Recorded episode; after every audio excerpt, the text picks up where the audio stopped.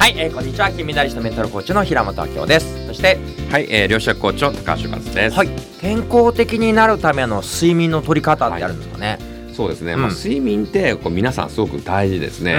睡眠不足だとですね、うん。こう寝不足でこう何もできなくなってしまうんですよね。うん。うん。で、私たまに失敗する時あってですね、うん。寝る時に、うん。あの電気をつけっぱなしで寝ちゃう時あるんですよ。おう。で、そうするとですね、うん。全然こう寝れないんですね。うん。まあ寝てるまあ寝てるつもりなんだけども朝起きたらすごい寝不足で、あれうんおかしいなすっきりしないなって、うん。でこれがやっぱり普段から電気をこうつけっぱなしじゃなくてもう必ず消すとかですね、うん。えーあとはちゃんと、えーリラックスしてですね、えー本当にあのゆっくりあうん。のリラックスをして、えーこう寝るというか、うん。まあそういうなんていうかなその状態ですね、うん。その状態がすごく大事だと思うので、えーまあ、そういう取り方。あとまあ時間睡眠時間ってみんな違うと思うので、うん。えー昔私本当に睡眠時間3時間とかうん。4時間の時もあったし、うん。うん。まあ、今例えば6時間とか7時間とかあるんですけども、皆さんにとってやっぱり自分の合うそのなんかサイクルがあると思うんですね。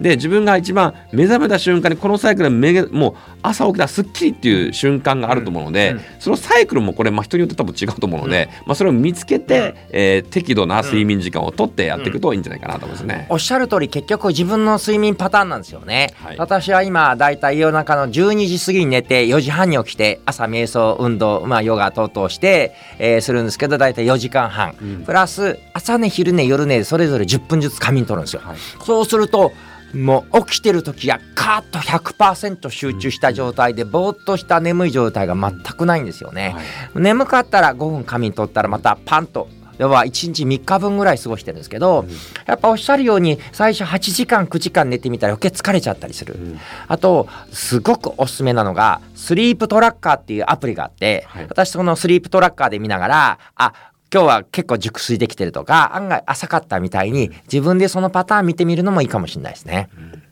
はい、あとおすすめなのは寝る時にえー体を温めるとかあとは電気を早めに消すとか、あとは頭の中で思考しすぎてなかなかそれで考えが、えーバーッと回ってて眠れないって方は自分の思考のスピードをゆっくりボリュームをダウンして声のトーンを低くして、えー小さくするだけでも眠くなったりするんでぜひ試してみてくださいっていう感じで眠くなりそうになりましたね。